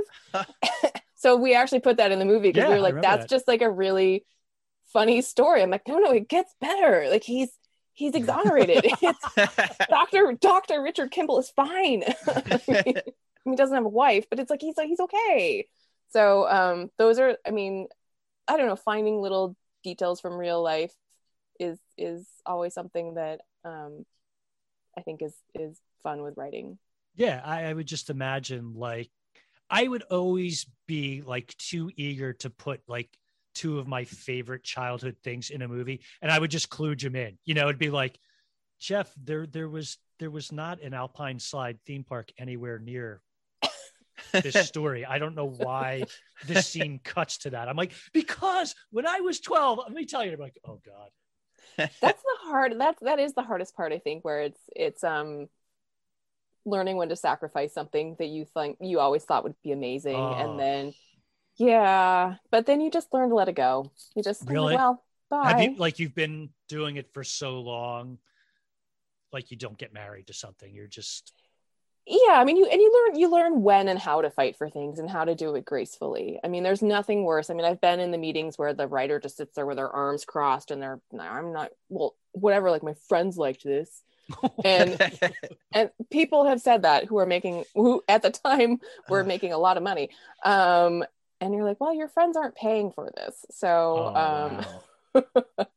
but you, yeah you learn there is a there is a certain dance of learning how to be graceful but also persistent and and and i mean hilary and i are both people that are not afraid to speak our minds but Mhm. we've we've learned how to do it with some grace because you're going to keep working with these people for another few months and you don't want to be too defensive so you, so don't burn bridges in your industry is that the uh you've never seen it work out well chip is it fun for you when you're in the writer's room and you're like guys step back it's time for the joke of the day is that Yes. kind of how you present your stuff I do. I do. I physically push people out of the way. I move them and I beat my chest and I just say and I pounce on it. It's no, it is, and and I'm on a much smaller level, and it's usually a lot of uh, like a lot of clip shows I've worked on and that type of thing. So it's very quick jokes and and not a high profile thing by any stretch. But it, you do you definitely learn to. Uh, like I'm just anytime I'm d- doing one of those, jobs, I'm just happy to be getting a paycheck for writing dumb things. So I'm just like, I just feel like I'm part of the assembly line. To it's like I want to write my best stuff and then t- take whatever you want and leave whatever you want, and I, I'm just I'm happy with that. But it's yeah, I, I do always i mean i yeah i've never gotten over the feeling grateful for a job i Mhm. feel um and we've been really lucky that we've we've we've mostly worked with really really good people i mean we somehow lucked out and got into this department at netflix which is just really good people smart people nice people. I mean they, they they sent me a big gift basket after my mom died. Like they're just really oh, like- so nice. yeah they're just delightful people and really smart and they just want to make movies. Do they like i know they're more forthcoming now about like they have the top 10 of netflix that shows you the top 10 movies people have watched but for years like the audience the end user wouldn't know how good a movie would do. There was no box office saying hey adam Yeah. sandler has whatever picture deal with netflix and his new movie came out and you're like well is it like a 100 200 million dollar success movie or is it one of his clunkers? You wouldn't know but because you're part of like you know the the back end of the movie do you guys get to know like if your movie's doing well? Um, still a, a shroud of mystery, but I mean, you know, one thing that uh last year they released uh like the top ten lists and like like Falling Inn Love was on the top ten most watched international. Like David Hasselhoff, we are big in Germany. hell yeah That's great. Yes. yes. so you so you do have an idea okay because i can only judge a movie if I know if people deemed it good or bad. I, I don't trust my own judgment. I need to go to Rotten Tomatoes before I see a movie, and I'm like, Um, oh, I can like this movie. All right, that is yeah. i have to say like i i never read the reviews. I've i've read one or two here and there but i so one of the plays that i did with people from my improv troupe in college was i was in my late 20s and um we like begged and begged and begged the la weekly to come review us and the guy like it was to the point where like the guy would answer the phone and, and be like hi nick no and so he finally came and it was like the most grim review and the Oh. last line was no one in the cast is funny oh no. Oh. okay by the way the play was written by the guy that went on to create the odd squad and um, like you know they're like No regular- one in the cast is funny. yeah and so once i saw that i was like i've seen i've seen the worst and i lived and oh. after Oh. this i yeah i don't read them because no one likes everything i mean there are people Yes. Look, I don't like the sound of music, and that's Yeah. a beloved treasure. So Yeah. the one thing, you know, I'm an I'm an older gentleman. I'm 72 years young now. the thing that I've learned that has helped me a lot through life, and I boy, I, I realized I didn't know this up until a few years ago. All you have to say is it's not for me. Yes. If if you're watching something that people love and are embracing, and you're gonna be like, "How did you enjoy that?" Then you just go, like, you know what? It's for them. It's not for me. not for me. Yes, and I and, and the same with Twitter and with jokes because there's always somebody who comes in who's like, actually, like my, and you're like, oh, it's just it's a joke. Like Yeah. I wrote a I wrote a stupid joke that is a joke that I've written like ten times before because I've slowly learned. I'm like, you can kind of recycle things on Twitter and Hell yeah. easily. And people took it really seriously. They're like, this is this is parental neglect. This, I'm like, it's a joke about a donut. like, what? They get very like people get really specifically offended about the most anodyne, totally inoffensive, you know, one sentence. I, I did that. I had a guy follow me because of a, I had a tweet that you know got a bunch of retweets a couple weeks ago, and it it this gentleman started following me, and then a week later, I tweeted something else that he really didn't like, and said, "I'm enough of this bull BS. I'm out of here." and then un- like, and unfollows me. It's like, okay, okay, you're allowed to do that. That's that's fine. That wasn't. I wasn't specifically directing this t- to you, sir. And uh, I apologize. Uh, this is just my own personal. I, I had I heard somebody. I was reading an article. It was somewhere. Uh, it was an Asian country. I can't fig- remember what it was, but apparently the the one way that they say, and I could be getting this wrong, but instead of saying they don't like if they're eating something, if they don't if they don't like a certain food, instead of saying I don't like this, they the the way it comes out is they say I don't I don't know how to taste this. I think it is. They say, and it's like that's the perfect. Just going back to what you said, Jeff. Of like, Yeah. Yeah. yeah, this isn't for me. I um billions of dollars have been made off of superhero movies, and I just it's it's not for it's not for me. Like I don't it, and and I've seen some and they're great, but it's just like not my thing. But people obviously millions and millions of people love them, and it's it's just not. And not yeah, not everything's gonna speak to everyone and not everyone's gonna like Except- the same thing. except for the three of us and our tweets. I think generally beloved, embraced Yes. by all. Yep. And if you do have a problem with it we're going to cancel us for any reason, whether it's neg- neglectful parent donut tweet, Chip, your thing was about you just don't like Italian people, anything like that. Of course. It's just you're wrong. It's not us. Yes, it's it, that's that's exactly right, Jeff. Yeah. Yes. it is this weird minefield. And people always ask me, they're like, why do you tweet about politics? Because I'm like, because people people terrify me. Yes. The in people on the internet terrify me, and I don't want to engage with them. Yeah, and like you anger the the wrong person, and it's like I tried to reverse. Like, what if I was mad at Jeff Lyons? Could I find out where he lives online? Oh God, yes. Oh. Oh, no. Right? Like oh, you. Yeah. no, and I know people who've like had. There's a lot of weirdos out there. Yeah. yeah. So, yeah, no, it's uh, yeah. uh, I don't want to end on a down note. We're coming close to the end. Chip, I'm going to rip off quickly something. Chip had a comedy show with his friends, uh, other comedians the other night. It was so funny, so great. I believe I'm ripping this off from you, but it's it's simply all on, on Zoom, by the way. We, It's we, all- did, it- okay. we did it safely. Yes. Yes. Oh, yeah. Yeah. They're, they weren't in a room together, Yes. all Oh. Zoom based. Yeah. I believe you said if you were part of a, a heist crew, right? Yes. If you were part of a heist crew, Yep. Liz, which member would you be?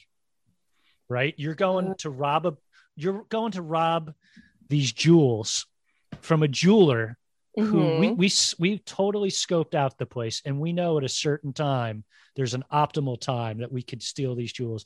Which team member are you? I, I I do love costumes, so I would love to be the person who goes in in disguise. Oh, nice. But I mm. think if we're just being honest, I'm the person who's in the van crying. this is all gonna fall apart. And I had a dream about it last night, and I feel really uncomfortable. And I should have probably gone to grad school. I don't know why I'm robbing a jewelry store. there you go. Yeah, yeah. He's always that's that's, that's always the good one in the movie. The one you can be like, I I really like. Some people are like, I can totally like empathize with the driver, man, because I could totally just see myself like getting behind a wheel, getting the hell out of there. Or I I'm the locksmith. Like I have a brain. Like I could Mhm. totally. That's me. I could break that lock. And and Liz is just like, I could just see myself crying. I'm just crying in the van. This is a horrible idea. My parents are gonna be furious. Like, what am I gonna do in jail? Like, I'm not. I'm not a strong person. great with like conflict. Like, this is just gonna go so badly. I don't know how to negotiate for cigarettes. I don't even smoke. Like, Chip, what about you? What, what was your uh yeah, I, I I think I'd be that person that would try to talk us out of it. First of all, Yeah. I would be like, let's all get our real estate license instead. we And could then, just do like a garage sale or something. yeah, we could. know? Yeah, Yeah. maybe let's do a GoFundMe. I think that's a thing now. Let's do a GoFundMe, guys. Or, or or like I think I could be the guy who would like distract the security guard by like just giving him inane facts about the movie Jaws that I go, well, did you know that uh, you know, they actually shot the movie and then like he'd be like, Yeah, yeah, yeah. And then everybody could sneak in Everybody's- kills. everybody's doing this behind Yeah. you? Yes, yes. Dancing. Oh well, wow! This this wow, hour thirty seven minutes flew by. Well, that was a, Wow. th- that was the cold open. So let's jump Yeah, into so the actual show. Now we're gonna hit record. Let's- Everyone get has started. Yeah. everyone has their scripts We ready do. to go. If we could Yep, get ready. good. We. Nice. Me, me, me, me, me, me. Red leather, yellow leather. Red leather, yellow leather. Liz, what what do we have to look forward to uh, for you? The Elizabeth Hackett movie Machine. What what's coming up? What are we gonna? I mean, we have a few things we're working on. We're, we're they're they're confidential right now, but um, we're excited about them. And you can t- you can tell us uh, nobody listens to this podcast. So your Seven secret is safe. Chips, Chips, aunt, and my wife are Yeah. our two listeners. we have we have some stuff we're excited about um, down down the road, Yeah. but um, we will we will give everyone a heads up when that is on the horizon and the never ending churning out of new ideas that you're hoping will stick. and people can pick up the book uh, L.A. Affairs book true stories of nightmare dates happily ever after which your story is featured in Oh, and i you. highly recommend that that was a lovely story not only because of falling in love but the you know the, the complicated dog which you know, we- we've all had- him. He was a good dog. chance Chance. yes oh Yeah. are you like me i mean we talked about dog twitter before but it's like i could tell like there are people i haven't seen on twitter in a while i'm like i remember his dog name I Like- remember Winslow. I'm like, I Yep, yep. yeah you just you It's just just- remember well, and I think that's what I that's what I like about Twitter is it feels like I mean when you when you when you kind of just phase out, you know, put it all through a sieve and get rid of the crazies and the noise and the nut jobs. It's like you kind of feel like you're watching one person's like Mhm. like I feel like I've spent like eight years watching like the Jeff Lyons show or like the, the Kendra Yeah. Alvey show Yeah. or you know the like Shauna show. I mean, and people that I know and you know Kendra and I are friends in real life. I mean, I haven't seen her in a while because of the pandemic, but like it's it's you. I like dropping in on these just these little sort of like I don't know, uh, you know. Prairie Home Companion radio shows of, of that's, not, that's not the that's not the right thing. no Anyways, Yeah, yeah, yeah. no it is it, Yeah. kind of is i mean if, if you envision it just as like yeah little slices of life and you Mhm. know like when liz walks her dog in their neighborhood she might come upon one of your weird hippie neighbors that you used to like tweet about and oh yeah, i would get excited for that it'd be just be like oh yes it's a weird neighbor tweet like you know like It's- people have I know I specific more. Yeah, because we, I mean, we live where we live is is is one of the canyons, and yeah, so stuff like you know, like one day we were out in the driveway and a car screeched up, and a guy was like, "Hey, is that like a dead manzanita tree?" we're like, "Yeah." He's like, "Can I have it?" I like, um, yeah. He's like, it's for a project. I was like, okay. And then like 10 minutes later, he comes back with a shovel and like digs up the dead manzanita tree and like, takes it away. And like, bye, weird neighbor. Make make make good art. Yeah, there was one time one time on next door, somebody found a dead owl. I'll find the post. They found a dead owl by the side of the road, and then they called animal control, and then they came back, and the owl was gone. And they were like, listen, I just, you know, like I, I, will, I, I wish somebody hadn't taken it, but like I will respect your decision. Like if you're using it for some, like repurposing for like a useful project or like an art project or something. I'm like it was a dead owl, like, like a coyote got it. it's, it's fine. Is the You- you- you coyote repurposing it for an art Yeah. I project? know for, for lunch. Yes. Or you just see like a Toyota Camry driving down with like the back tire is now just an owl. Like they just need that. Yeah. Like, oh, well, at least, okay. He's, he's got to get to work. Just rotating, just Yeah. feathers and beaks. Owls are terrifying though. The, I, I Oh my did have one turn around in a tree and stare at me, and I was like, "Oh my god, that thing will eat my face off." Never, Uh, never turn your back on an owl. I w- w- one of my favorite moments is the first time I saw a coyote, and I'm, they're all over. Where and I, you know, back you know in Philadelphia, we have no coyotes, and Oh, I, I I heard I was going to see these coyotes out there, and I was so excited. And the first time I ever saw one, and you hear these stories about like, oh, it's my spirit animal. Like I saw this mhm. majestic coyote on a bluff or whatever, an eagle. And uh, the first time it was during uh, one of the fires, uh, like uh, it was like a year and a half ago, one of the, Malibu fires, Oh, and yeah. they and, and it was in Griffith Park, and the the the you know the animals come out of you know because if the fire's on Mhm, fire, they come like, out into the neighborhoods. We have to get yeah. and I was walking to my office. I was walking to work, and this just I just saw a coyote across the street. It broad daylight, like you know, 9 a.m. And he's just nervously walking down the sidewalk, trying to avoid eye contact with people. And I was like, "That's Yeah. my spirit animal. There it is. That is that Chip is was my an animal right just there, trying. just trying not to get noticed." And uh, yes, My uh my like you said, it's it's your Twitter friends and your idea. Chip in your neighborhood when you used to walk. Chip lives in, in the Italian market area, of Philadelphia, and it's become like hoagie droppings where where Stanley's food. You would walk in yes, and you would always talk about whether you got like hoagie droppings or not. Like hoagie, hoagie droppings is part of our vernacular here in the suburbs now of Philadelphia, thanks to Chip. Yes, yeah, because we, we would walk the Italian market every night at, at like nine or ten, and it was his job to pick up all of the little morsels of the crumbs along the sidewalk, and a lot of hoagie droppings that that he got, and the the, the place was a cleaner place due to due to Stanley. Oh. Chip, wasn't hoagie droppings the name of your ninth comedy album that came out two years ago? Uh yes, that was my ninth comedy album. I did it. Yes, it was a uh, it was massive success. Ho- hoagie Mhm. droppings. I have it. I have. I have a copy. There Thank you you. go. I, I to see that. appreciate you. Frequent purch- listen. purchasing that. And by, by the way, speaking of that, the, you know, it's like you can be successful, and I, obviously you've had a lot of success. And uh, w- whether it's like me getting booked on a, a job, or, or, or you know, getting a show, or having a really good show, there's nothing that beats that adrenaline rush for me of like that weird kind of Twitter person who has like 10,000 followers or whatever that like that likes one of my tweets or retweets it. Like there, there that rush of just that it beats any other career highlight. I think it's just that weird thing in my head of like, oh, that that person liked my t- weird tweet about whatever it is, and it's sometimes I, I think I chase that dragon too much. Of like, I just love when those cool that cool little world of people that mm-hmm. you know are like, oh, that guy retweeted me, and it's just, it's such a a rush. And then and then you follow that person, and then three tweets later, that person, you're like, God, that guy's a scary son of a bitch. And you're just like mute. Yeah. There are some scary people. Well, Liz Hackett, Liz Elizabeth mm-hmm. Hackett, not. Beth Hackett. We definitely, Definitely, established you're yeah. not a Beth. Betsy Hackett, thank you so much for having it coming. Pa- Thank you, Paul. Yes. Thank you, Paul Yes. Jo- Joffrey, thank Paul you the for third. yes. You Paul, oh yeah, One, two, Paul the three. third. Chip Chiptifer, I believe. Also, Yes. is Chiptifer. W. Jefferson and Chiptifer. Yeah. Yes. I Yeah. do like when Liz calls me Jefferson Wiggs. And every time, every time I read that, it makes me laugh so much. Jefferson wigs. Jefferson Wiggs. That will be my uh, when I become famous and I check into hotels. You'd be like, "Oh no, I'm sorry, we do have a Jefferson Wiggs here. that Yeah. who you're looking for?" and then you just lean in and you wink. Yeah. Yes.